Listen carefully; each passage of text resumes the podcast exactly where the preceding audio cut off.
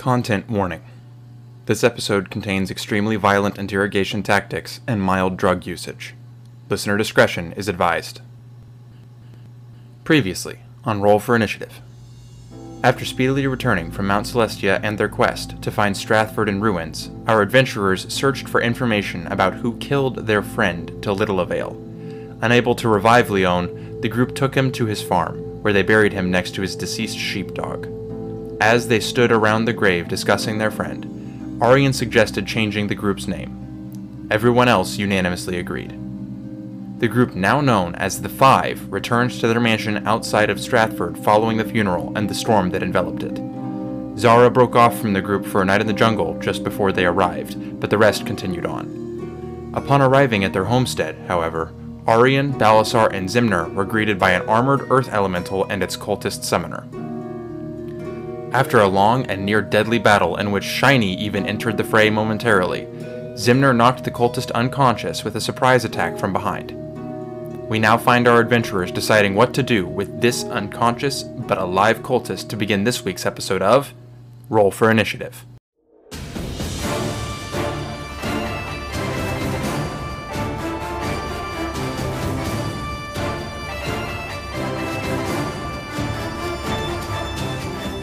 To to kick things off before we get into like actual narrative type uh, d&d stuff uh, some clerical things that i need to take care of because i forgot to take care of them last session and you all deserve them are uh, luck points and experience. Um so experience. uh, is going to be the easiest one for me to go ahead and give you while i'm preparing for the luck points part of things um, everybody gets another 1,425 experience each. 1,400? 1,425. Which I don't know what number that puts you at. A complicated one. One, one, one thirteen, or like. You want to type it in the XP thing for yeah. us? Okay, thank you. I don't know at what point I gave you guys a weird amount of XP that l- made it be not a multiple of five, but you know, it's whatever. It's probably for like a trap or something. Yeah, something silly that I that I realized after the fact wasn't divisible by four or something stupid like that. Okay, uh, luck points for everybody for uh, the initial half, like the first half that everybody was there for. Nine luck points apiece because you guys did wonderful in displaying emotions. Good job, well done.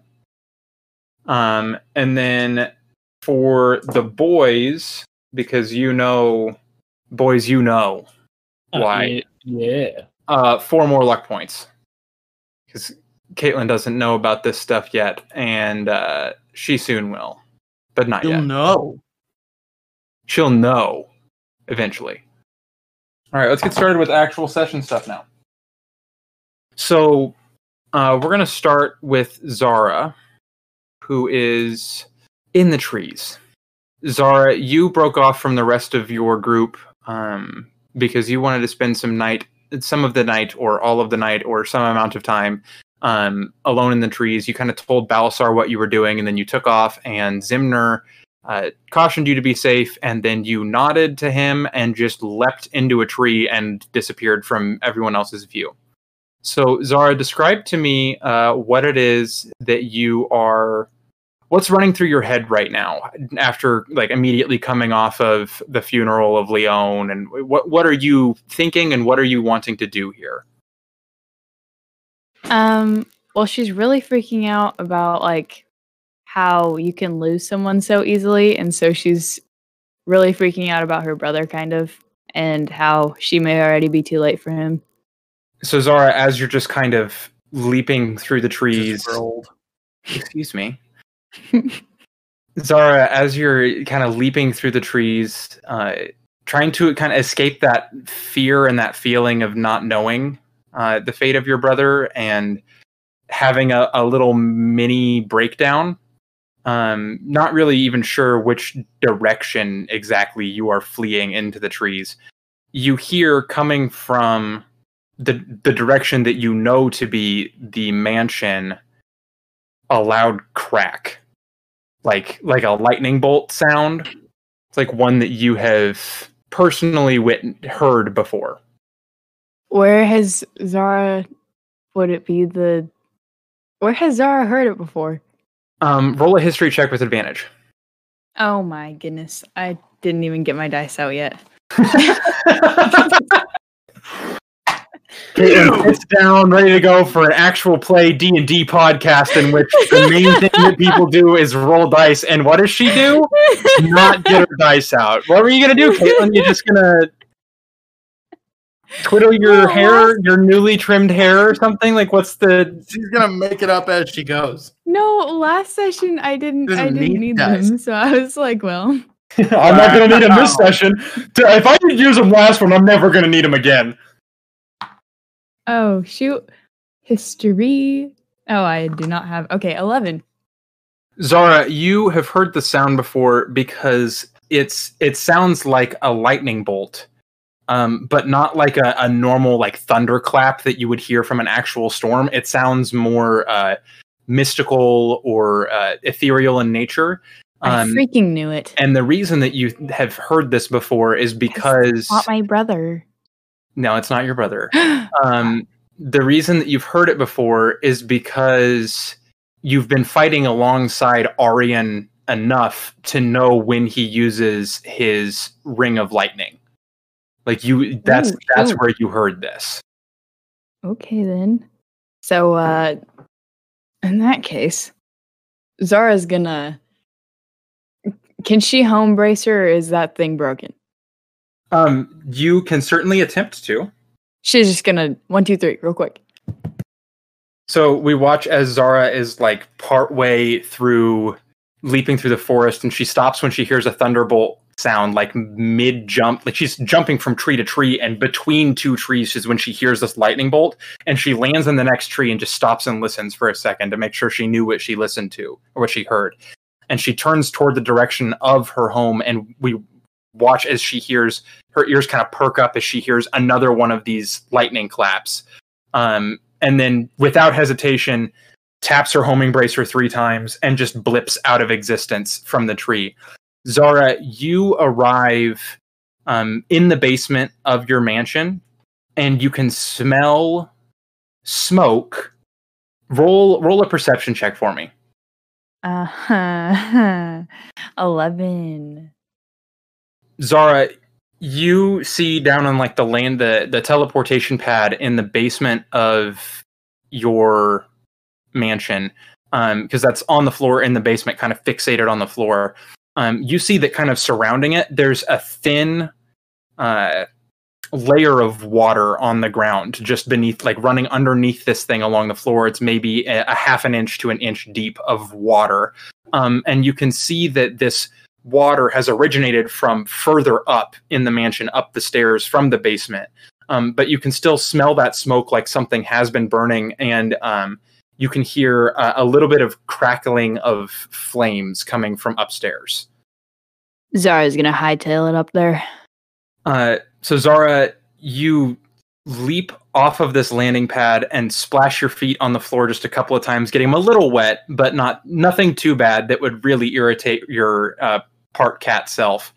Uh, and you scale the stairs very, very quickly. And by the time you get to the top and you open the door to the the main level of the home, um, the the sound of crackling flames has dissipated.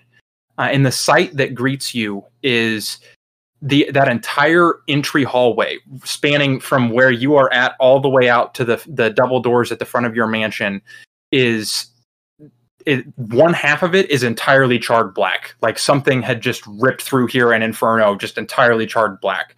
Um out uh, at the very end of this hallway those two double doors they are just barely hanging on their hinges right now um, and you can see uh, to off to your right from where you're coming from off to your right and up near the front one of the doors on this level there's only one door that's open um, and it's the door into like the library study area and you can hear you can hear like voices and some commotion in there what do you do She's gonna quietly get her bow and arrow out and drawn and like sneak up to that room. Okay uh roll stealth for me Oh my word, I'm so done with this dice. Uh, 13. Zhara, you kind of stealthily you you draw your bow and arrow, um, and you stealthily kind of crouch and walk your way toward this door. And as you reach the the entrance to the door where you can see more into the room, you see Aurrein sitting on the ground like he's just sat up, Balasar helping him sit up. Um, and inside the room, you see Ximner with like the most terrifying expression you've ever seen on his face, staring at a figure you can't see, staring at something you can't see um, because it's around the corner inside the room. But he looks like he's pissed off at something. Ximner, uh, you are the only one with a passive perception high enough to notice that Zhara is crouching and walking toward the lot of you. Just look up. Zhara's going to glance at him. Glad you made it home. Yep. And then she's just going to stand up and put her stuff away like nothing happened and just like walk over to Aurrein and make sure he's okay. Oh, fucking shit. Fire hurts, huh, bud? Ah, ha, ha, ha, funny. So, mind explaining to me what happened here? Talk. I'll be in the basement with this one.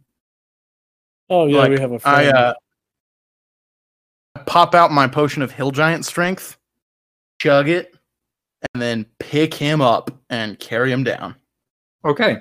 Um, so Zara, you watch as this as you kind of approach the room, you can kind of see around the corner. There is a a man in cultist robes. Um, they are the the robes from the cult of chaos. A man in cultist robes that Ximner just picks up, puts over one shoulder, and just kind of like the man is just draping on either side of Ximner, and Ximner just brushes past you and walks straight down to the basement, slams the door behind him. So now you're in the you are in the uh, the library study area with Balasar and Aurrein. yeah, I'm just going to let him do his thing. Ugh. Well, I'm going to go to bed. It's been a shit day, really. And I don't feel great. Good night. I hope you have a wonderful time. So Arian trances up the stairs uh, to his room where uh, there's no damage on this the second floor, um, as I kind of noted in at the during the last episode. There's no damage on the second floor um, from the events that transpired, uh, leaving Balasar and Zhara alone in the study. And uh, Balasar kind of pulls out a chair that's like up under one of the desks and just kind of sits down and starts like running his hands across the the back of his like scaled head. You had it, it it would look similar to like if he had hair running his fingers through his hair like he's stressed Zhara. Uh, and he looks up at you and he goes, "So you want the long version or the short version?" Mm, middle.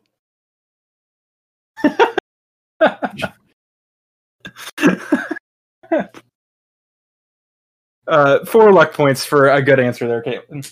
Thank you. um, Balasar looks up at you and he go he he says, um, "So you kind of took off into the trees. We walked the rest of the way back home. Um, and when we got there, this that cultist dude you saw Ximner with, uh, he pointed at us, and a big uh, Earth Elemental Myrmidon dude was standing in front of the wall to the home to our mansion here, and he uh, he th- that elemental put up a little bit of a fight. Um, I took him out eventually.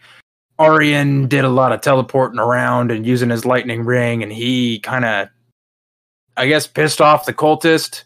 The cultist came inside, and then uh, next thing we knew, the front doors blew open, and the whole hallway was on fire. Then Aurrein teleported inside, and when uh, Ximner and I got in here after some teleportation, the cultist was in this room looking like he just stabbed Aurrein, and Aurrein looked like he was burned up good by the flames, and then Ximner knocked out the cultist dude, and the fire went away magically and stuff, and then uh, yeah, oh yeah, Shiny also helped to get rid of some of the fire. She came downstairs, yelled her name, I guess, and then lots of water came out of a jug she was carrying, and then she ran away. So there's the middle version.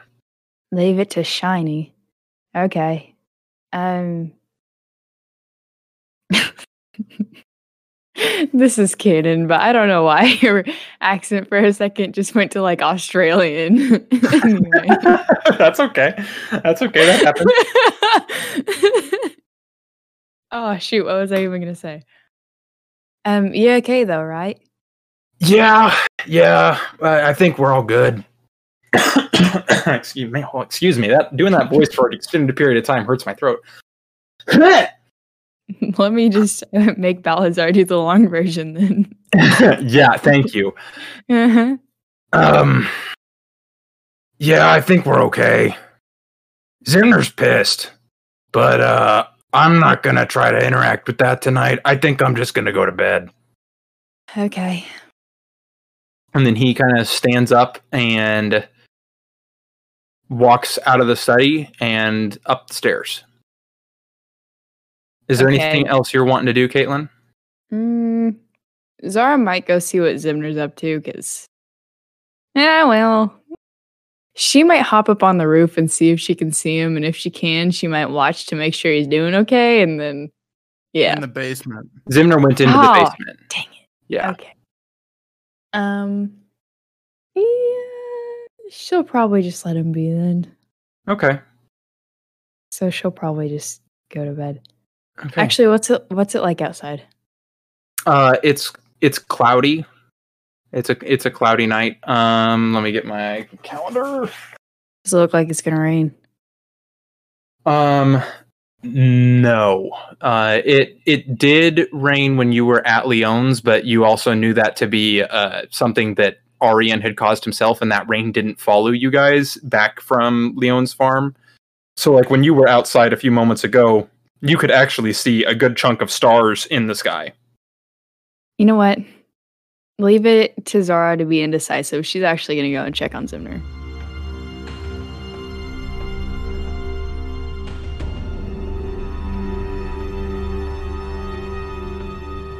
We're gonna we're gonna cut over to Ximner now.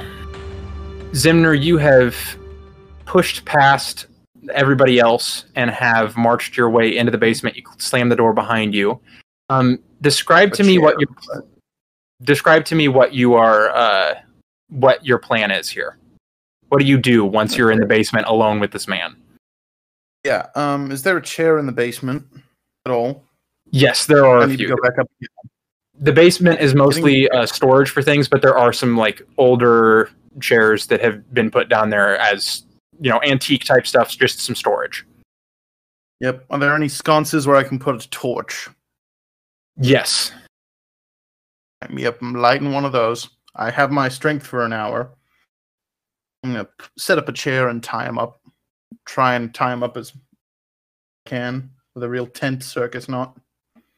Yeah. Um, roll a roll roll a sleight of hand check as as a knot tying check for that. I'm gonna use five luck points to give me advantage. Okay. A dirty twenty.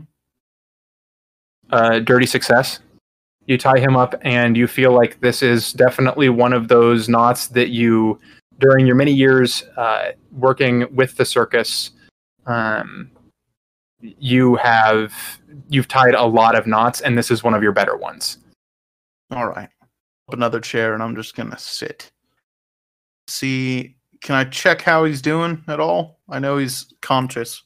He's he's unconscious. but Yeah, he looks pretty beat up, like really, really badly beat up.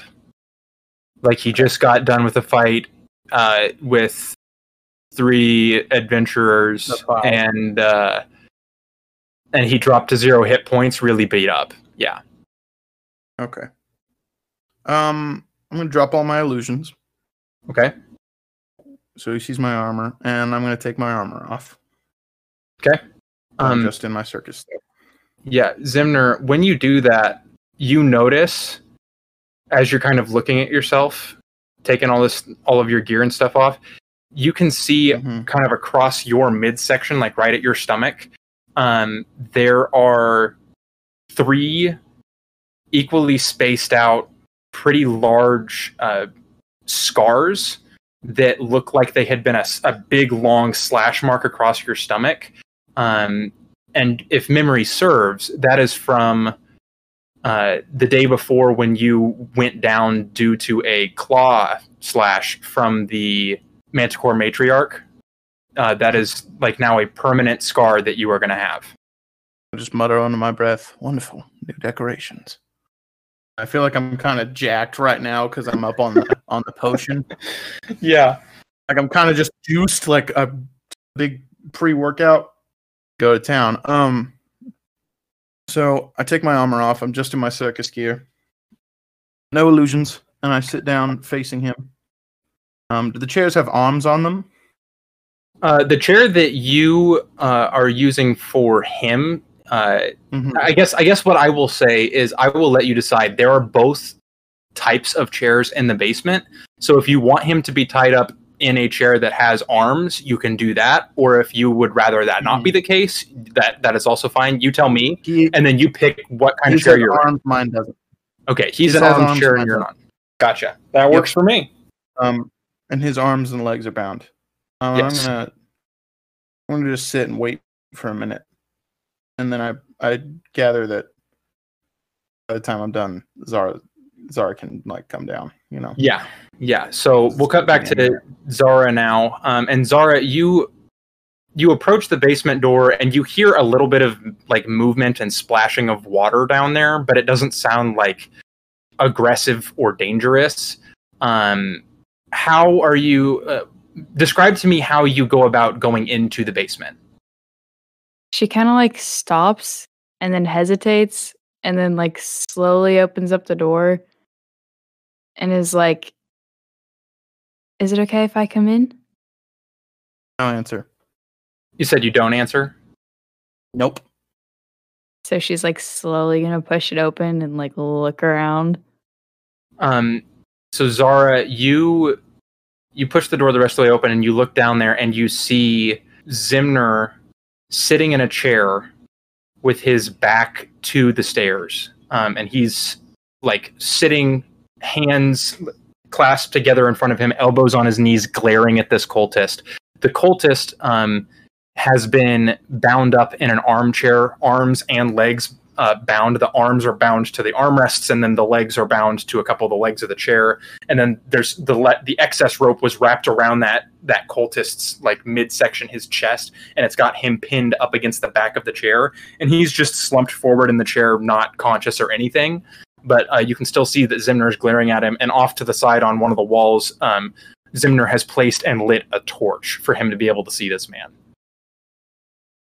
Um, how are you doing? Ximner? How do you think?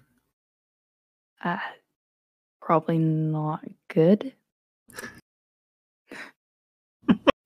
You're gonna be down here. Stay out of my way.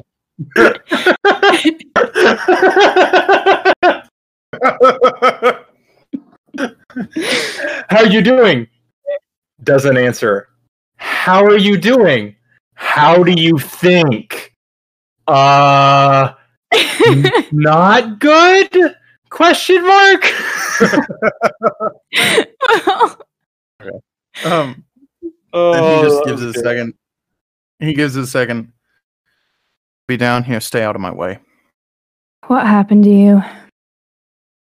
I don't answer. I walk over to the guy. Wake up. Healing word at first level. Uh, how many hit points does that give him? Just a sec. Six. Okay, so this guy's got six hit points. You can beat out of him. Oh, that's not it. Zhara, are you going to continue to stand like in the st- like on the stairs or in the stairwell, or what's what are what's your plan now that you have watched Ximner like stand up, walk over to this cultist, and say "get up"? And you you've seen like you've seen this kind of magic happen before, where like Ximner's words take on a physical form for a moment, and they're kind of like a purplish smoke that come out of him, and then like restore life to this this cultist, and the cultist like splutters a little bit and then tries to sit up and realizes he's restrained and starts to kind of look a lo- look around a little bit like disoriented is probably the best way to describe it as he's trying to figure out where he is and what's going on and then his eyes lock with Ximner's and like there's a moment of recognition and he like composes himself and just holds Ximner's gaze. So wh- what are what are where are you gonna be for this, Zhara? Zhara already has the door shut and she's like, you know that person when interrogations happen that's like leaning against the back wall in the shadows, looking all like, you know. Yeah, yeah, looking moderately Yeah. intimidating. Yeah, she's that person right now. Okay. So Ximner, you're able to hear, but obviously not see, as Zhara has kind of splashed down into the basement and has moved through some of the water that's starting to drain kind of off in a little well area in the basement, but it's still enough that you can hear the the splashes as she steps, and you can hear her walking further away from you uh, into the basement a little ways, and then leaning up against um, a wall in kind of a, a darker, dimmer area. Ximner, this cultist continues to just hold your gaze. He doesn't look like he's breaking his resolve at all. You're going to tell me what I want to know. There's no if. Are we clear? He looks at you, Ximner, kind of squints his eyes, and then spits blood at you. I'll wipe it off my face. I like your spirit. So let's start off. What's your name? Fuck you. He spits at you again.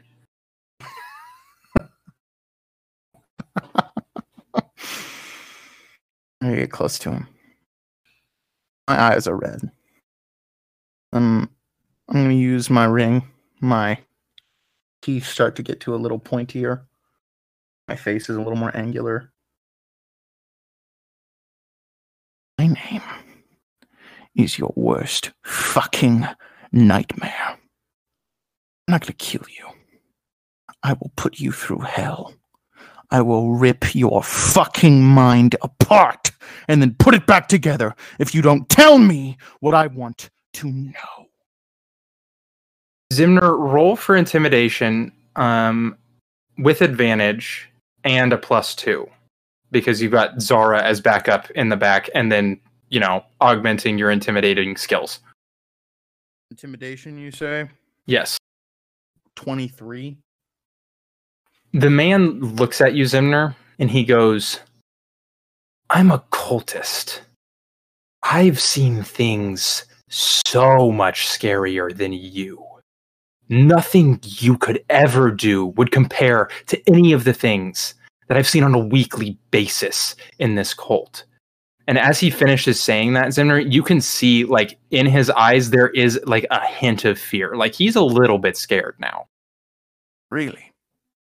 You're in the cult of chaos. You know, upstairs we have Varro's heart.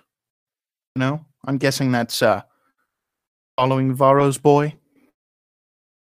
Yeah, we killed Varro. I helped to kill Varro. By the time we're done here, we'll wish you were dead. First question. Is Varus going?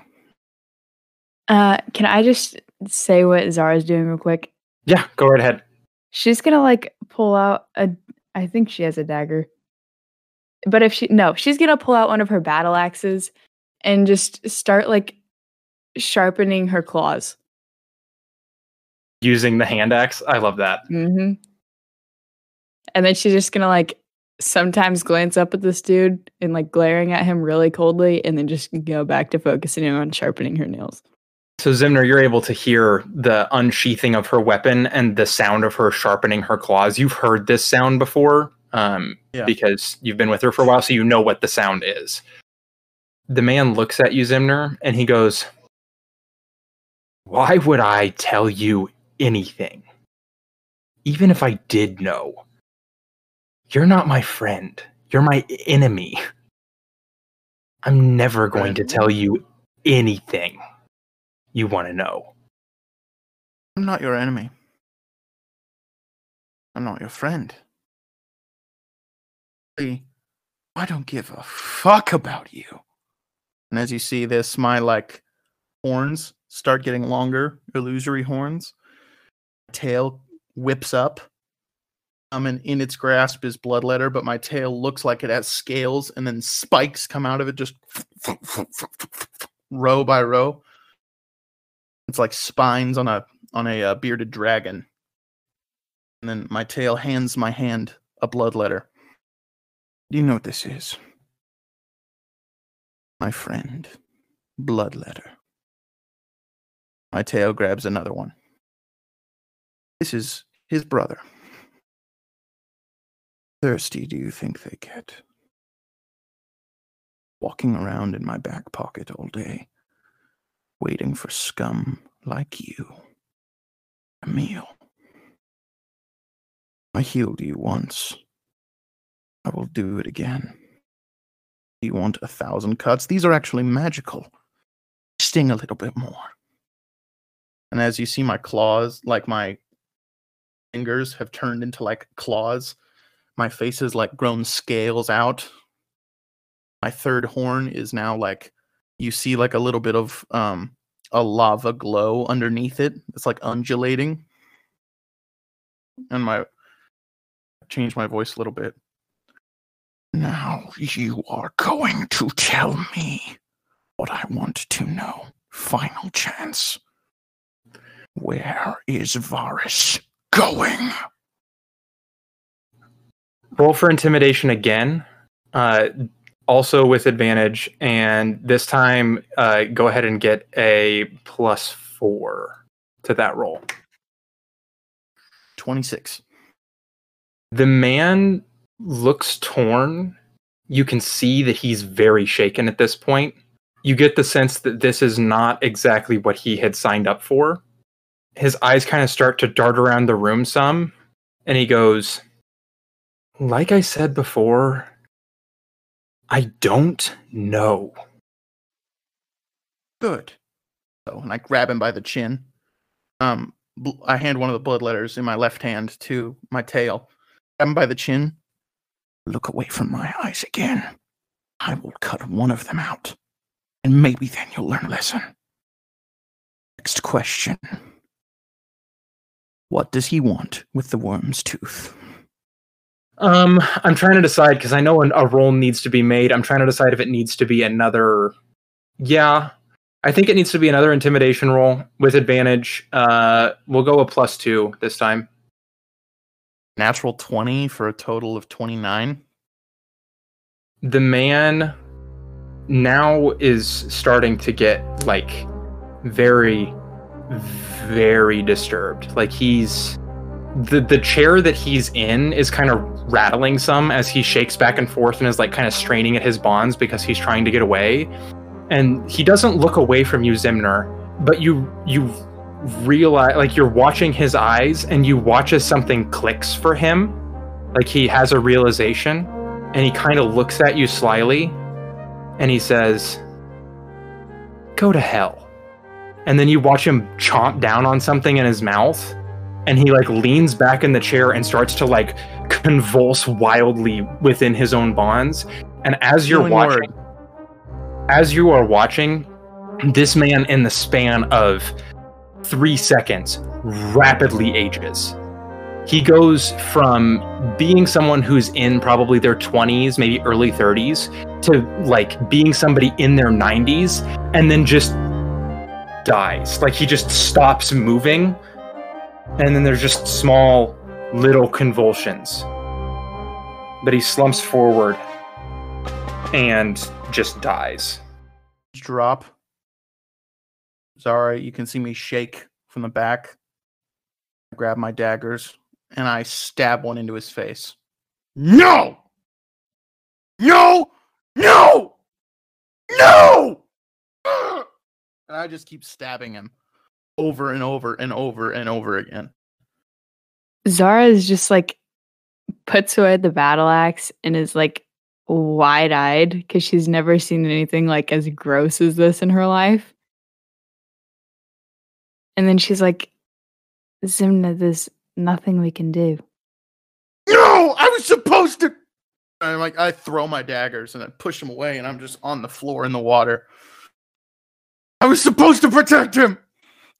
No, I can't even fucking avenge him. I have all my fucking tricks. I have all my acts. I have all my fucking magic. I can't do anything. Ximner, some things are just out of our hands. Said I'm sorry, and I, I just break down. Zhara's gonna like come up behind him and touch his shoulder, and then if he turns, she'll hug him. If he doesn't, she'll just kind of stand behind him. He does. He turns. Yeah. So the two of you embrace for an amount of time, maybe a couple of minutes. Yeah, she does it until Ximner's kind of chill. He like calms down he like starts to. As the potion wears off, he just starts to like slump over. He's exhausted. Zhara's gonna kind of help him like stand up and then start going up the stairs. And then like just takes him to his room. And then she'll go back downstairs once he's in bed and just start cleaning up the, the dude.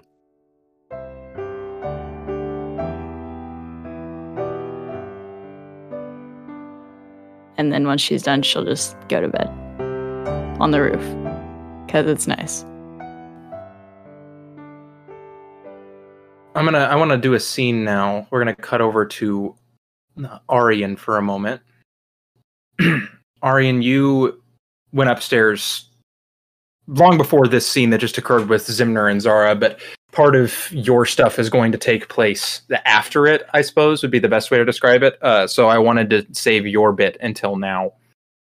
Aurrein, you get to your room, and the the room when you open the door looks exactly as you left it. Um, you close the door behind yourself. You. What does Aurrein typically go to bed in? Um, probably undies, just like boxers or briefs. I don't know what medieval undergarments are like.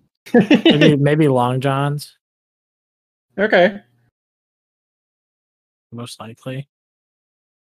So we we watch as Aurrein starts to get undressed, and then the camera like pans to behind the bed, and we're able to just see like a shadow from like a flickering candle or something of like Aurrein putting on his pajama pants. Um, and the camera comes back at about the same time that like Aurrein, you're kind of looking over yourself, and you notice a couple of markings that haven't been there before. Um, one of them is kind of a circular scar in your chest where you were stabbed by the matriarch. And another one, you're not so much able to see as much as you're able to just kind of feel like a tightness in the skin on like your your shoulder blade on your right side. And when you kind of like try to look over at it and look around and kind of feel at it, you can feel like the skin there has kind of for lack of a better term, almost like bubbled up and deformed in a way that is different than normal. Uh, and as you think about it, you realize that's probably from the the wall of fire earlier this evening. Um, so these are both now permanent scars to Aurrein. And I, I think after that, you know what? No. What what's your reaction to seeing these scars, Aurrein? Um, I think I don't think Aurrein has got to the point in his life where he's like reflective or like I don't know, appreciative of it, I guess. I think he's more like apathetic towards it. Yeah, well, just another scar. Yeah. That makes sense. So Aurrein just kind of shrugs it off, crawls beneath the the covers, and goes to sleep. And uh, we've talked about it some before, Aurrein, but tonight is one of those nights where you have that storm dream. This dream is it's one that you've had multiple times before, um, and it's as we've talked about before. I think some on the on the show even. It's a very like disturbing dream for you, one that you're not able to really place why it's so disturbing, but it's a very disturbing dream, and generally it's just like an, an ethereal thunderstorm that you're able to kind of see in some sky space that is brewing, but it never really starts. Mm-hmm. And this dream lasts all night, like it has in the past, but this time something different happens. After most of the night of having this dream, your your viewpoint, Aurrein, shifts some this is the first time this has ever happened for you where it shifts back some like it's it's pulling back and it's going from looking directly up at this sky and this ethereal thunderstorm and it pulls back and you can see a tree line. You can see kind of like a horizon line or a tree line off in the distance and you can't seem to place why but it's a familiar tree line like you've seen it before and as soon as that happens, you wake. Like as soon as you have that realization, wait a minute, I've seen this tree line before. You wake up. Oh fuck it!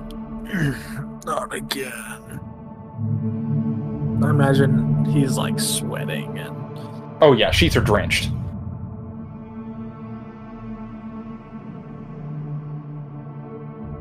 So uh, we're gonna we're gonna cut to the next morning now. Um, for you two dudes in the basement, another four luck points apiece from that lovely scene. Um, Ximner, because you asked for it, um, I will go ahead and allow you to have that uh, point of exhaustion that you had asked for. Um, I feel like it feasibly makes sense because of how distressed Ximner is. So the the th- the three of you, uh, since I don't need to describe how stuff goes for Balasar all the time because Balasar is an NPC, the three of you all kind of rise at different times, but it's fairly traditional for you all when you've been at the mansion before to at least try to see each other once throughout the day. You guys felt, especially initially, that it was a very good team building activity. Um, so you meet up for breakfast this time. Um, you're seated around the dining room table. You all had to walk through the scorched corridor, and the uh, dangling manor doors are still kind of blowing in the wind. But you see some of the servants that are um, that live. Some live on the pro- the premises. Some come from the town of Strathford. Um, have begun to try and scrub away the burn marks and recover the walls, take care of things that you know, put stuff back together. Um, the three of you are seated around the the breakfast table. Ximner looks absolutely exhausted. What have a scene here. You guys do something. Uh Aurrein is like imagine he has like a cup of coffee and either like a tall stack of flapjacks in front of him. And he's like kind of like lazily leaning against the table while like simultaneously like shape water casting shape water to like float the coffee into his mouth or whatever he is or tea i think aurrein's more of a tea guy like like just like floating this hot tea in like kind of like a bendy straw type way into his mouth. And it's just kind of like tired and off like he's like kind of in his own head at this point Ximner is eating porridge, um, and he's like blankly eating it and staring into it. Zhara is gonna walk in, and there's like red stains all in her fur everywhere, and she's just gonna sit down and just stare at the table. Jesus Christ, what happened to you? I cleaned up a body. Oh. I mean, you could have showered. Like, I did three times. And then Oh. I tried to lick it out and it did not work. ugh, oh shit! Yeah, uh, let let me help you. I'm gonna try to What press the fuck, What the fuck? Yeah, I'm gonna try and like slowly start cleaning her off with prestidigitation if that'll even work, even though I think it's stained. Oh god. Um, For luck points now. I've been at max since like the first time he gave me luck points. Oh, well, I'd give you more, but I can't. Um,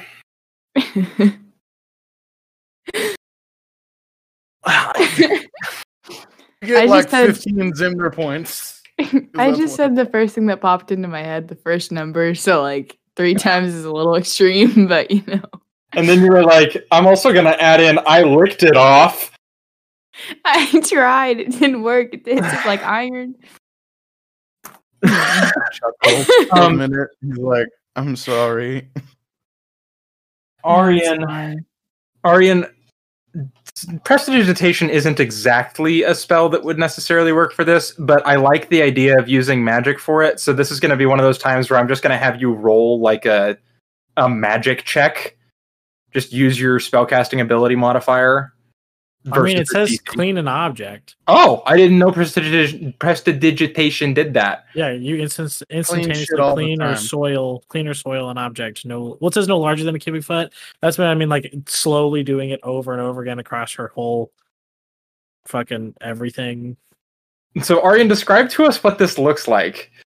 It's it's more like like um he's just like waving her fi- waving his finger kind of in her general direction for a little bit, L- like just like like like like kind of like brush strokes, and like there's like little like Zhara feels like wind kind of flutter across her in whatever manner that might be.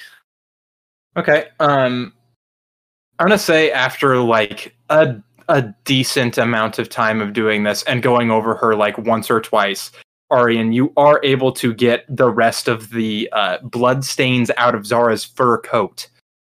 Oh, thank you so much. And then Zhara's just gonna lay her head down on the table and fall asleep. Did neither of you sleep? Tried.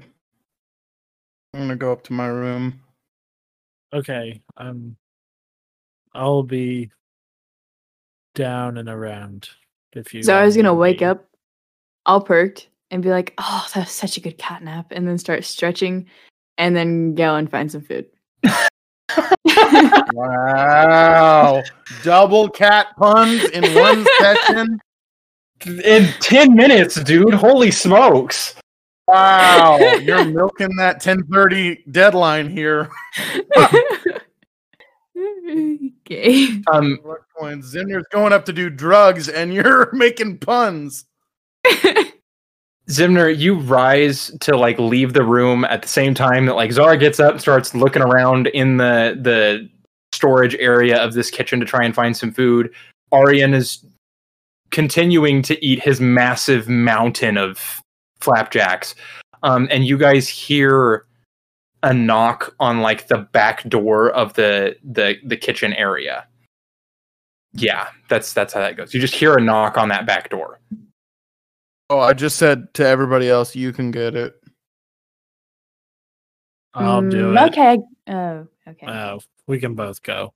okay. I carry a flapjack on a fork. the two of you walk over there and you open the door and standing on like the back porch area here on like or the side porch or whatever um is Steth and he looks at the two of you looks at Zhara's like slightly puffed up fur a little bit from the uh, blow dryer that she was just put through Aurrein's flapjack on a fork and he kind of peers past and sees a disheveled Ximner in the back of the room and he goes is this a bad time?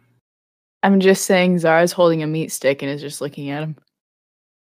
I mean, have you eaten? No, I haven't actually. Nah, then it's a good time. Come on in. Thank you. And he walks in and goes and takes a seat at the table. The edge of the dining room. Do I need to stay for this? Um, maybe, maybe. Is I'm That sure. says- Can we can we fill him in later? I mean, yeah, you probably could. Okay. You yeah, Ximner, you can go. Good to see you, Steph. You too, Ximner. Go get some rest. Uh huh. So Steph sits at the table. One of the the servants walks by and uh, kind of looks at him. Just just kind of looks down at him like, "Are you gonna tell me what you want?" Or and Steph kind of looks up at the servant and goes, "Um, can I just have a little toast? Maybe some bacon or something." And the servant nods and walks off. And then uh, he looks at the two of you that are still in here um, and he looks at you with one of those expressions of like, "Yeah, I feel like I understand where this is. Where I feel like you two feel the same way Ximner is looking." And then, like that's just kind of the look that he gives you, Mm-hmm. and he he goes, "This probably goes without uh, without asking, but how are you guys doing? How are you holding up?" I've Oh. been better. Yeah, I Yeah. s- I, I saw the front doors were hanging funny, so I figured I'd come around to the back. Uh, what happened last night? Mm, there were more cultists. I was afraid of that. Yeah. You didn't see any bloodstains, did you? No, I didn't. But uh, I feel like if I did, that'd be pretty justified. I did see a big pile of rubble and some like dented up plate mail hanging out, kind of just outside the gate. But uh, no, no bloodstains anywhere really. Okay, good. I'm good at cleaning, apparently. You know, you've got servants for that, right? Not for that business. Anyway, what did you come here for? Right. Uh, and he and he turns as one of as the servant that had taken his order earlier comes back and like sets uh, a plate of two slices of toast, uh, freshly buttered, uh, along with a couple of strips of bacon down in front of him. And he nods and thanks that person, takes a, a crunchy bite out of the toast, chews it, swallows it, and uh, looks at the two of you and he goes, Well, Yesterday, Aurrein said something to me about blowing up the mine. And I think that's what I'm going to do. It's going to take a little bit of time to get the explosives I need and to get the whole thing rigged in a safe manner, especially since the town is still trying to repair itself from yesterday. But I wanted to let you guys know that I was going to do that. And uh, I'd like for you to be there when I blow it. I mean, it's where I met you guys, and I feel like there's you guys have kind of a connection to that place similar to my own. Um, with all of the horrors that lived there when you guys first moved into town and all that stuff. So I just was going to let you guys know about that. Should we check to see if there's anything valuable in there first? I think we've got everything out of there that was valuable. I sure hope so. How's your Mhm. daughter?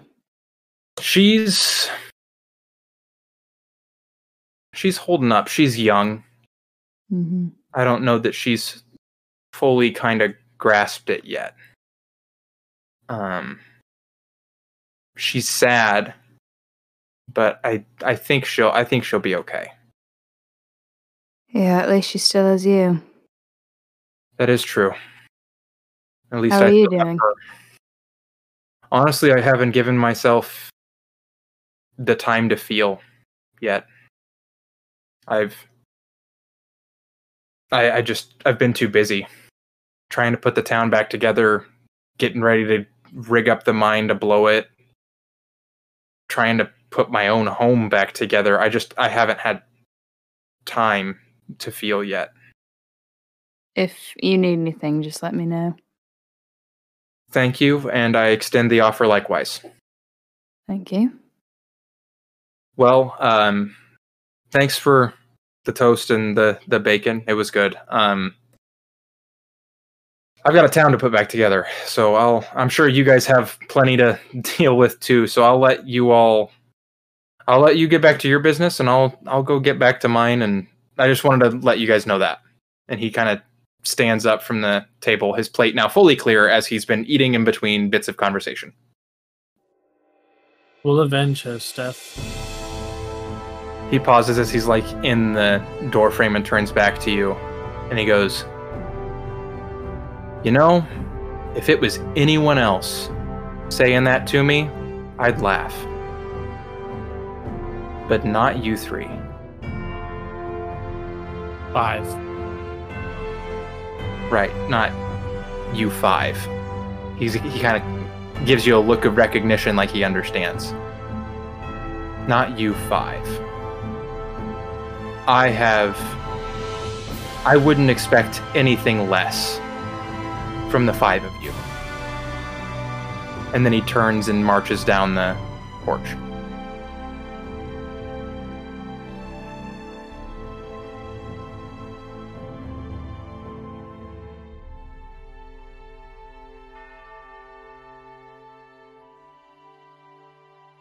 What is up, everyone? It's me again, your Dungeon Master, JJ Odin, here with another ad break for you in episode 25 of Roll for Initiative. So, we will uh, kick things off like we always do by hearing messages from our sponsors. You can also follow us on social media at roll4.initiative on Instagram. That's roll the number 4.initiative on Instagram. And at roll4tweets on Twitter. That's roll the number 4 tweets on Twitter. If you tweet about us using the hashtag roll4tweets, you might get a character on the show, like Allie, who you met a couple of episodes ago. Um, we are about to begin a brand new uh, story arc. We are kind of kind of in a spot right now where um, we're doing we're calling them interludes, as kind of the group does some downtime activities and finishes up some loose end type stuff from the previous arc. Uh, but before too long, we're going to get on back on the road again and do some more adventuring, which means chances for new NPCs as they travel to new towns. So if you are interested in getting a character named after you on the show, do not hesitate to tweet us at Roll4Tweets um, using the hashtag Roll4Tweets because it means you might get a character on the show. We check pretty regularly. Uh, I would like to take a moment and thank you all so much for listening because it really does mean a lot. Um, if you like what you are listening to, there's a few things you can do to help us out. The first thing that you can do is rate us five stars and subscribe to us on whatever platform it is that you're listening to us on. Most platforms, it's free to do those things. Um, that just helps to get us some better ratings, which means more people are able to just find the show as they're searching, so more people are able to find the show. Um, the other thing that you can do to help people find the show is to actually refer them to the show yourselves. Um, speak to your friends and family and whoever you think might be interested in this kind of show. Let them know that we're doing this kind of a show and uh, see if they'll if they'll listen to it too. Uh, that'll help us grow as well. And anything that you can do to help us is super duper appreciated. That is all that I have this week.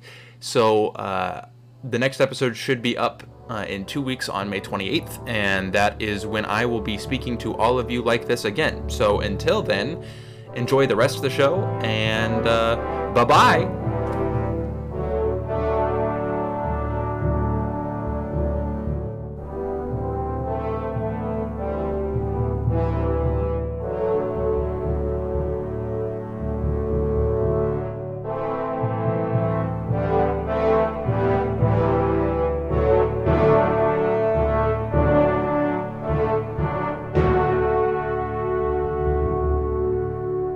So we just did a little bit of a scene with uh, Zhara and Aurrein um, with Steth. I want to cut to Ximner now because we haven't spoken to him in a sec, and I'm curious what his what he's up to.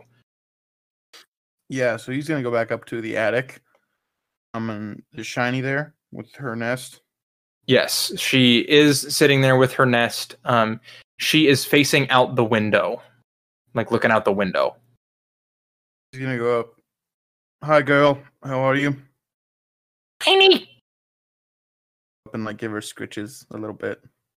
She like does that thing that uh, I, I think I've seen birds do this kind of thing before when like, like little parrots or whatever when they're like um they lean into the scratch a little bit but their movements are a little bit more jerky than like the fluidity of a cat would be. Um, then I'm gonna go over to like my bed area. Um, I'm gonna look in my bag and get my pouch of dragon crystals. I wondered if that's where this was going. What time is it? Right now, like maybe nine in the morning. All right. Uh, how do I consume one of these? I think I would know. Uh, in inhalation.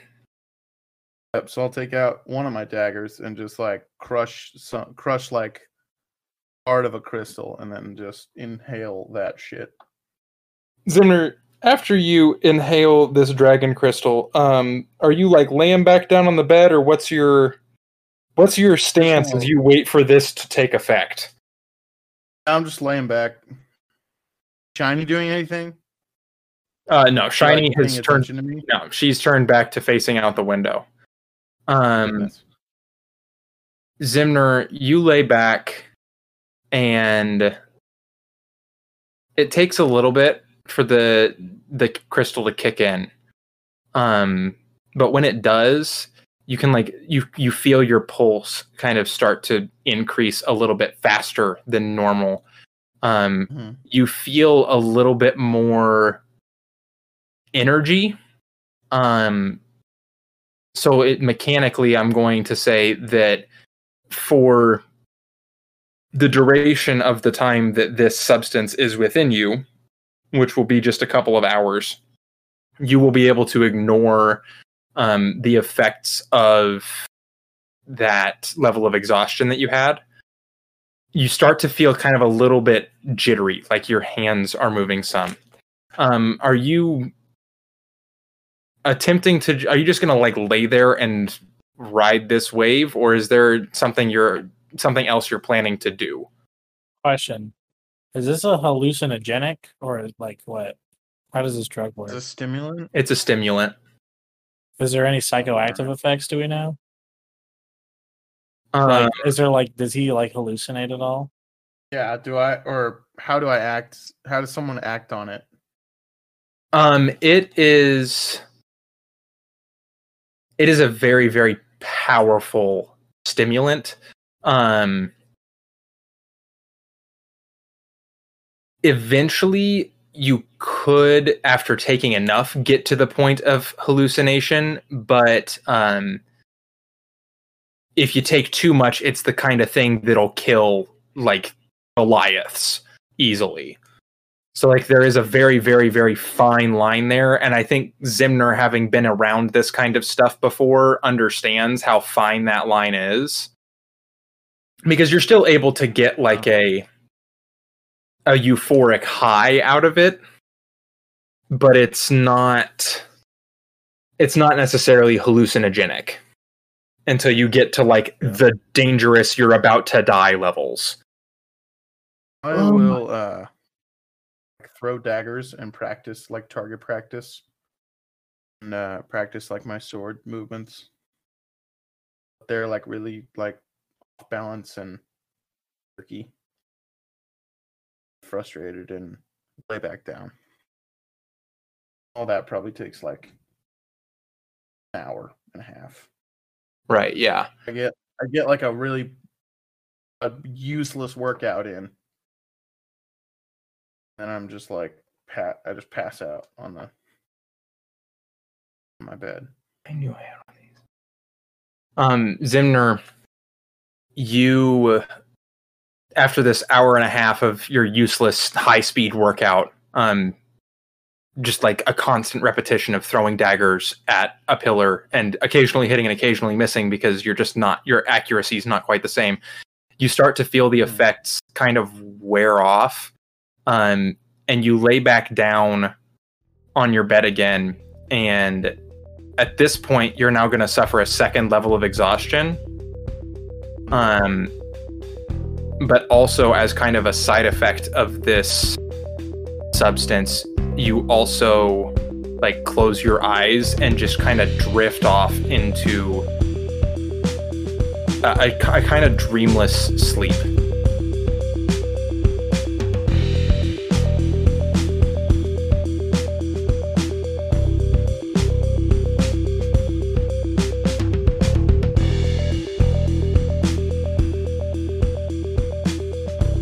We're going to fade in again um, on Ximner as he's waking up, but this is a.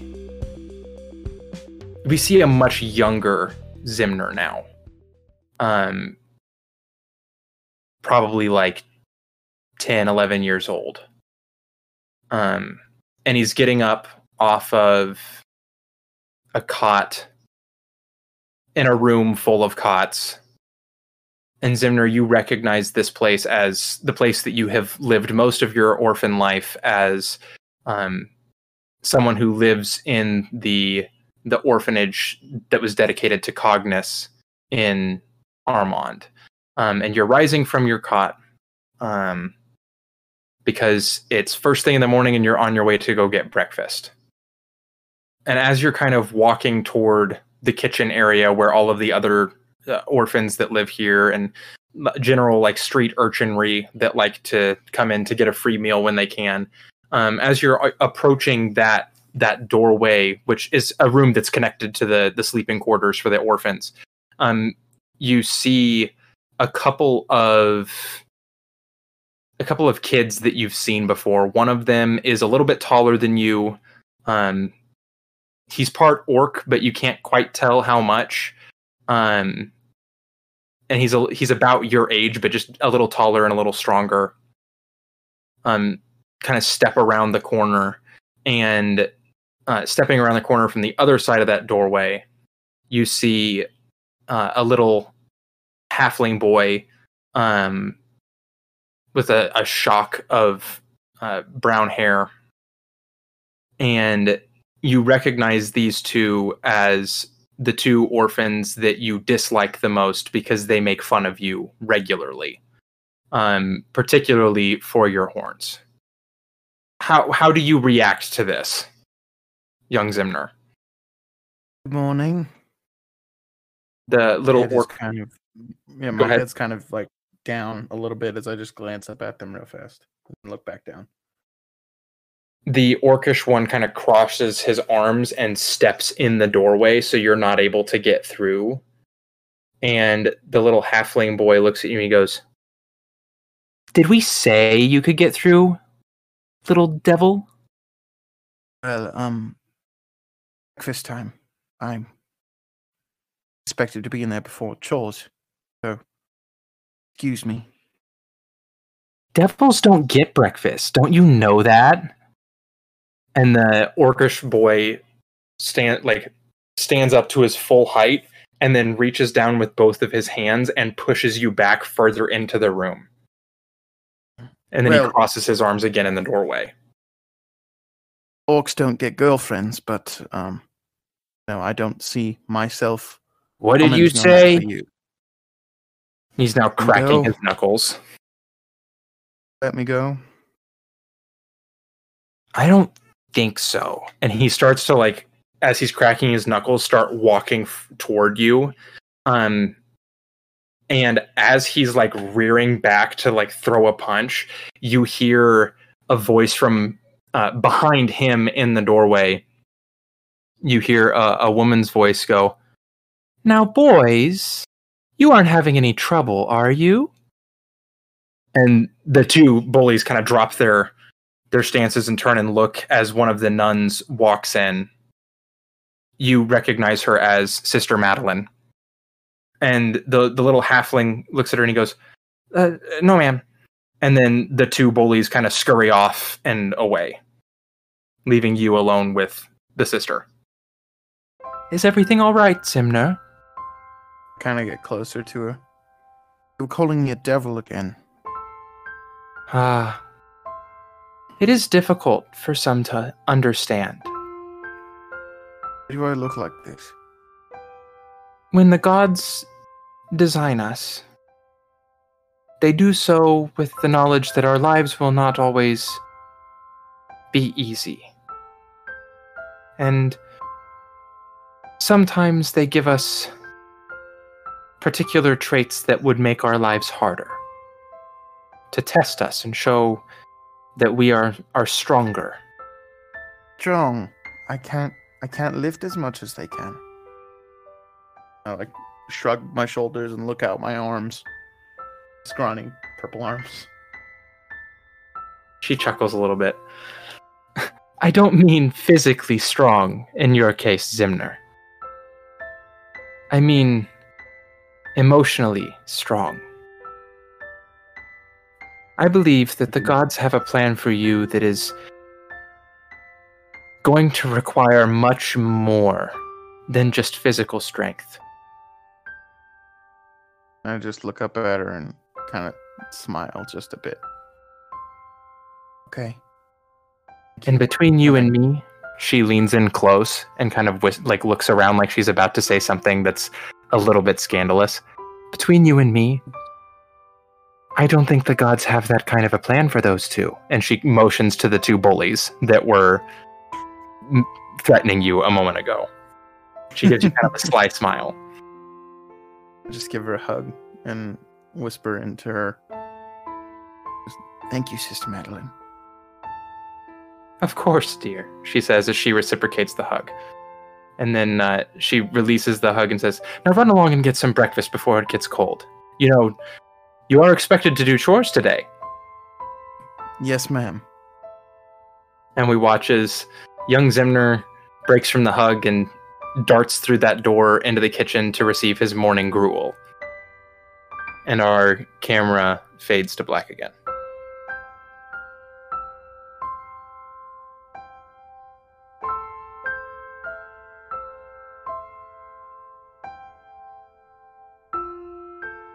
We're going to jump back to Aurrein when we get back to the present. Aurrein, after uh, breakfast, what's your plan?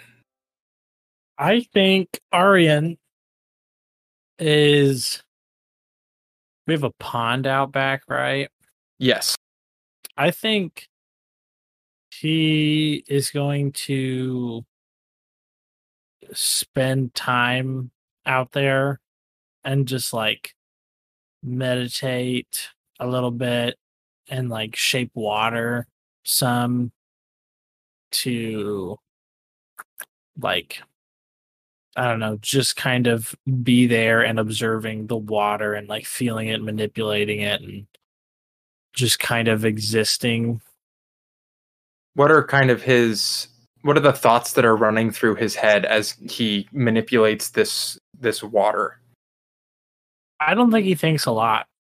I think he's like just kind of blank, maybe numb. He's feeling the air around him, the sky. It's been a little while since he has been above ground.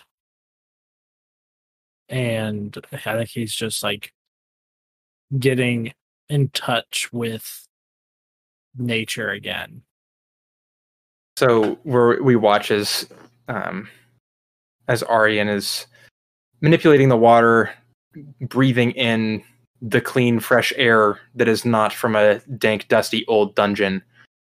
And uh, we hear the door, the back door to the mansion uh, close, and the familiar uh, sound of ring mail as uh, Balasar walks up behind you, behind you, and then beside you, Aurrein, and he kind of sits down next to you on the ground and doesn't say anything for a few minutes. He just kind of watches what you're doing and watches the water and is just there with you. And he looks at you and he goes after after a few minutes of this watching, he looks up from the water and he goes, "So, how you holding up?" I think I've been better. I think I'm okay. I think he like lets out a big deep sigh. I don't know us Goliath at least where I was raised we never treated death as I don't know we never saw death as a sad thing to mourn and but that doesn't I don't know. I'm still angry that he's gone. But there's still, I don't know, celebration to be had. Just like another brick in the wall of I don't know, the hut that we are creating with life. I don't know, it's some shit my dad would say. Balasar chuckles to that. Did you and your dad get along well? Uh, I think we got along just as about just as good as about he thought we did. I think. I don't know. I haven't thought about him in a little bit. Do you ever miss your family? I miss my mom. Sure, it makes her sad. They'd probably think I'm dead. Truthfully. Maybe one day I'll go back home or something. I don't know. I haven't thought about it. I mean, we do have our work cut out for us. Yeah, for real. Supposed to be saving the world and all this grandeur. I don't know. I can't really think much of it other than it's. I don't know. I don't think there's anything else I can do right now. I don't. I don't think I've got any other place in the world but here. That's a very uh, mindful way to look at what is happening. You know you're lucky, Balasar. How so? Not all of us are born with lightning powers. yeah. Yeah, I know. I'm pretty cool. okay. What time is that? Like, I imagine like maybe lunchtime or something, and we're like, okay, let's go get lunch. Yeah, it's it's it's pretty close to lunchtime at this point. Do you want to go into town with me? I figured I'd stop by and see how everybody is holding up or rebuilding. Sure. Yeah. Should we see if Ximner wants to tag along? Uh, I feel like we should let him rest. Fair enough. He looked like he had a long night when I saw him. Yeah. He was heading up the stairs as I was coming down, and Oh, excuse me. He looked. I think the worst he has ever looked, as far as me knowing him. yeah, he did. He did look like he'd had some better nights for sure. So uh, okay. yeah, we watch as the as the two of them stand up and walk through the front gates of the mansion and toward town. Now we'll cut back to Ximner. Uh, Ximner, you wake up close to lunchtime, maybe a little after, and you hear you're waking up to the sound of a muffled voice coming from your bag again. Zimmer! Zimmer, buddy, are you there? I'm Pushing my bag. Hello? Hey, uh, Ximner!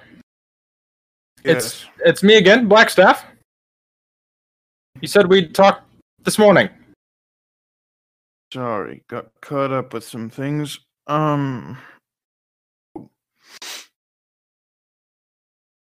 Not doing so well right now. Things have been going on. So I uh I'm not coming back to the circus. Um I still have some unfinished business that I didn't think I had, but I still do. So sorry about that.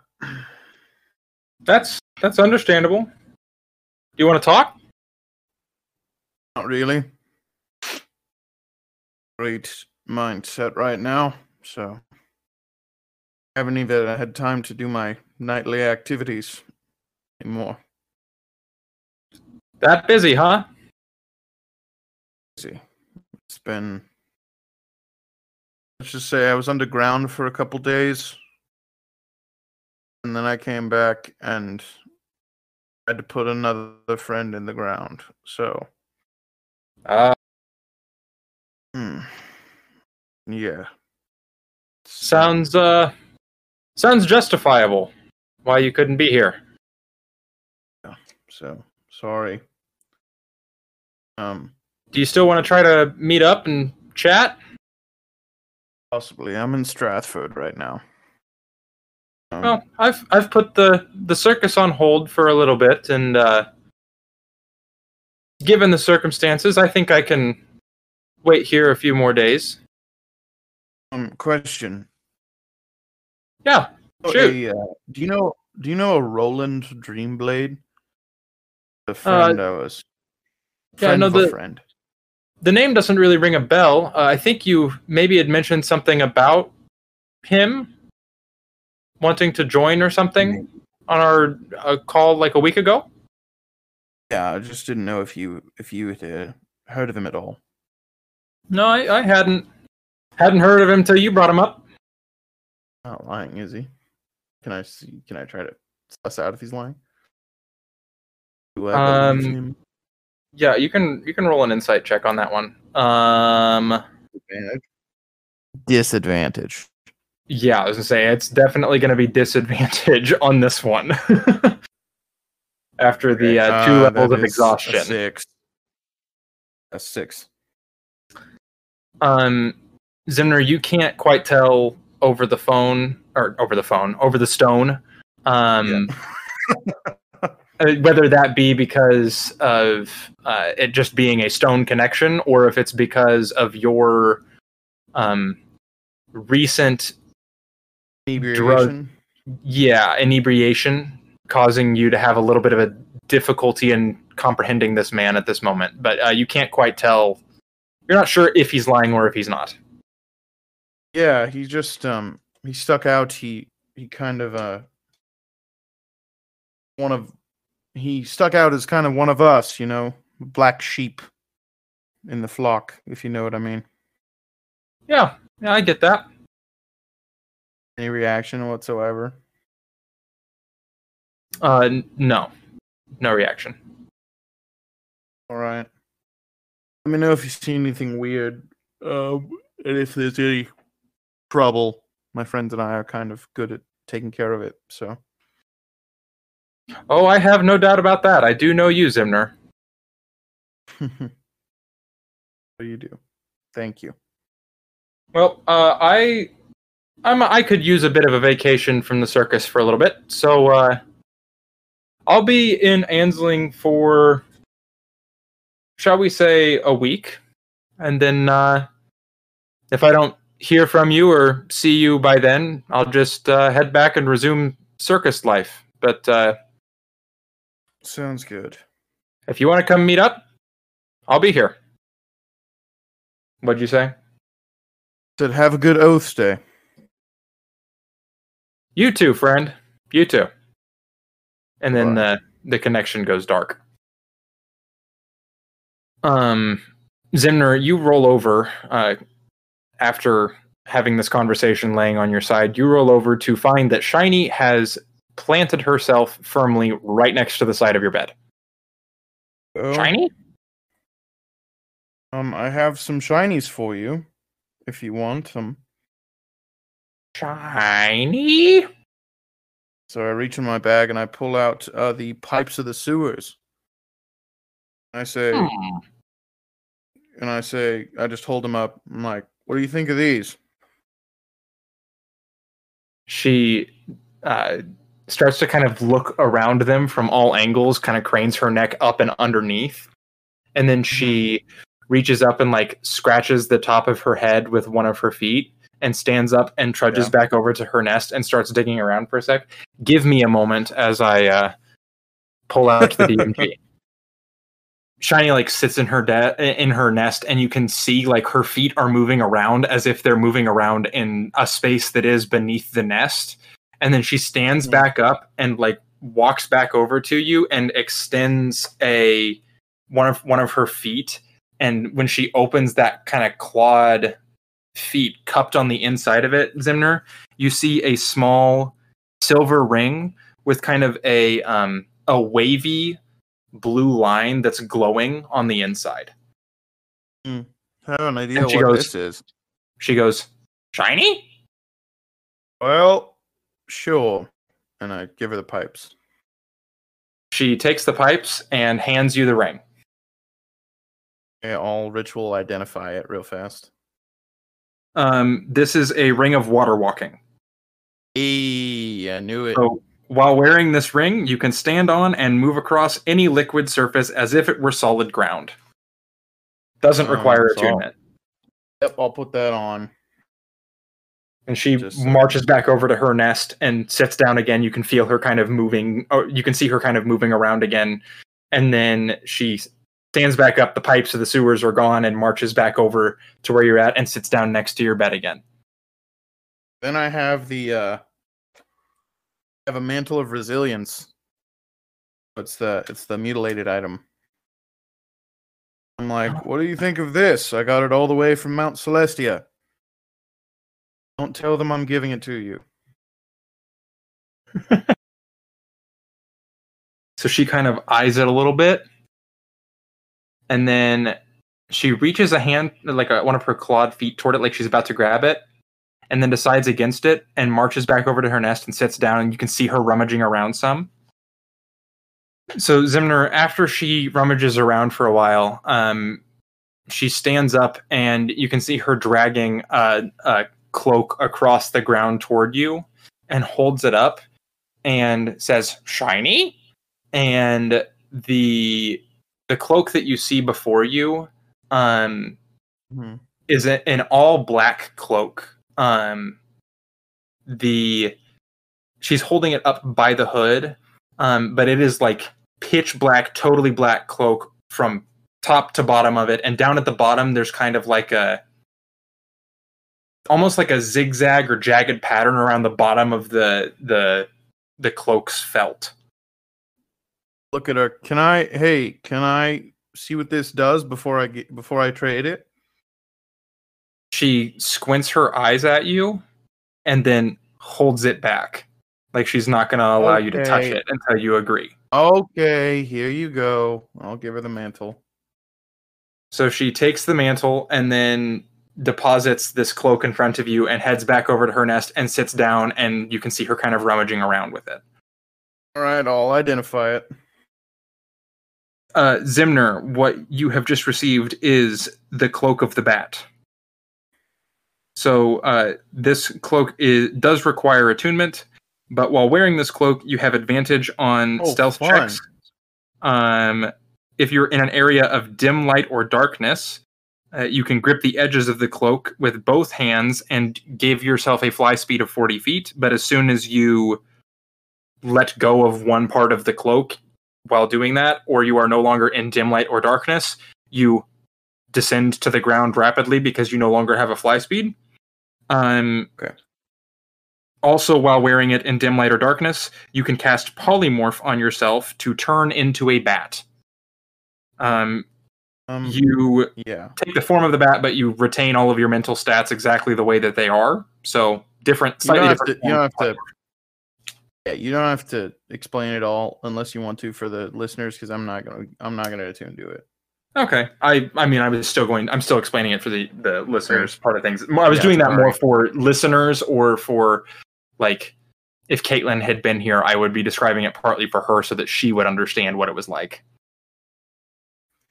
Um, gonna do something with this later, and I'll put it on my on the side of the bed. And I got. I say, shiny, one more.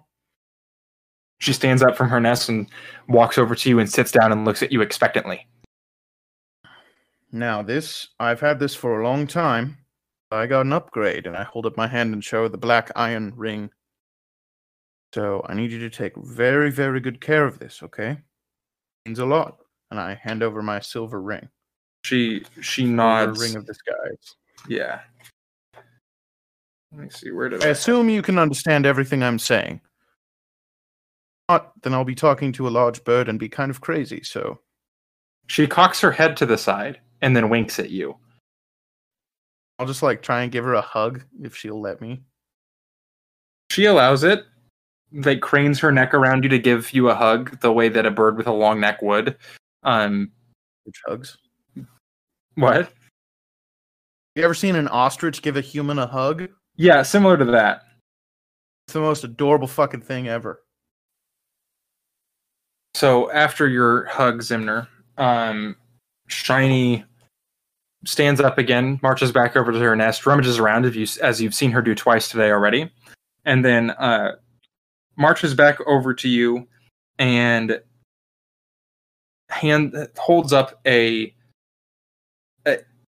it looks like a like the collar of a collared shirt like totally golden it, it's open in the front goes around to the back side of things um, it's got a couple of little like dangly bones off of the front of it made entirely out of gold um, you get the feeling that it's something that's designed to go around your neck and then uh, Mhm. she extends it out to you as a a trade offer you said you take it Yep. Okay. So you place the ring in her hand and she deposits this item before you and then marches back over to her nest and sits down, rummages around in her nest, and then turns to face the window. Um, I assume you are identifying this one as well. Yeah. N- Ximner, this is a necklace of adaptation. Oh, fun. Yes. Um, it requires attunement, and while wearing it, you can breathe normally in any environment, and you have advantage on saving throws against harmful gases and vapors, such as cloud kill, stinking cloud effects, inhaled poisons, and breath weapons of some dragons. Cool. Okay. So, um, are Aurrein and Balasar gone? Yes, at this, This point they've been, been, like, gone for a while. Forty-five minutes. Yes, your little scene here has been at least 45 minutes of in-game time, and you had woken up after they'd already left. Okay. Um, I will go put the sneak downstairs the second floor and put the cloak of the bat in Balasar's room. Okay. And the uh I'll put the necklace in my bag. The necklace of adaptation. Okay. I'm gonna make a quick note of that. Balasar now has a cloak of the bat in his inventory. So we watch as Ximner finishes his trades with the giant bird that lives in the attic. He sneaks downstairs and sneaks into Balasar's room, leaving nicely folded on Balasar's bed the cloak of the bat that he received from Shiny. And then we watch as our camera pans out the window of Balasar's room and begins to zoom out. And we can see the whole homestead that the mansion is on. And then we zoom out further and see the town of Strathford as it's being repaired and then further still until all we see is really jungle and the the town and the mansion and Leon's farm are all kind of specks within that jungle. And then the camera turns and begins to zoom in more into an area south and west of Strathford. And it zooms in closer and closer and closer into this jungle until we find a large encampment. Several figures sit around multiple campfires, cooking food for the day. A few tents have been pitched. All of these figures have one thing in common they all wear robes of the Cult of Chaos. And we watch as, from beyond the ring of elementals that guard the edge of this campsite, we watch as one lone figure comes darting through the underbrush and past the elementals, also wearing a cultist robe. This individual darts through the campsite hurriedly and toward the largest and most flamboyant tent. They pull one flap to the side and enter, and we follow them. And inside this tent, we see a figure leaned over a desk. His arms outstretched on the desk, a hood pulled up. And as the hurried cultist enters the tent, they bend to their hands and knees and put they bend and put their hands on their knees, breathing heavily. And without turning, the cultist at the desk says, What news have you? Upon being addressed by his master, the cultist drops to one knee, his eyes straight down into the dirt. I, I'm sorry, sir. I was all that made it out of Riverton. To this, the cultist at the desk kind of perks up a little bit, but he still doesn't turn. What do you mean, all that made it? The cultist, still out of breath, says, The the base, sir. Your father's base. It was taken by the town and for ne'er do wells. At the mention of his father, the cultist turns. And we see one glowing red eye peer out from underneath this hooded figure's hood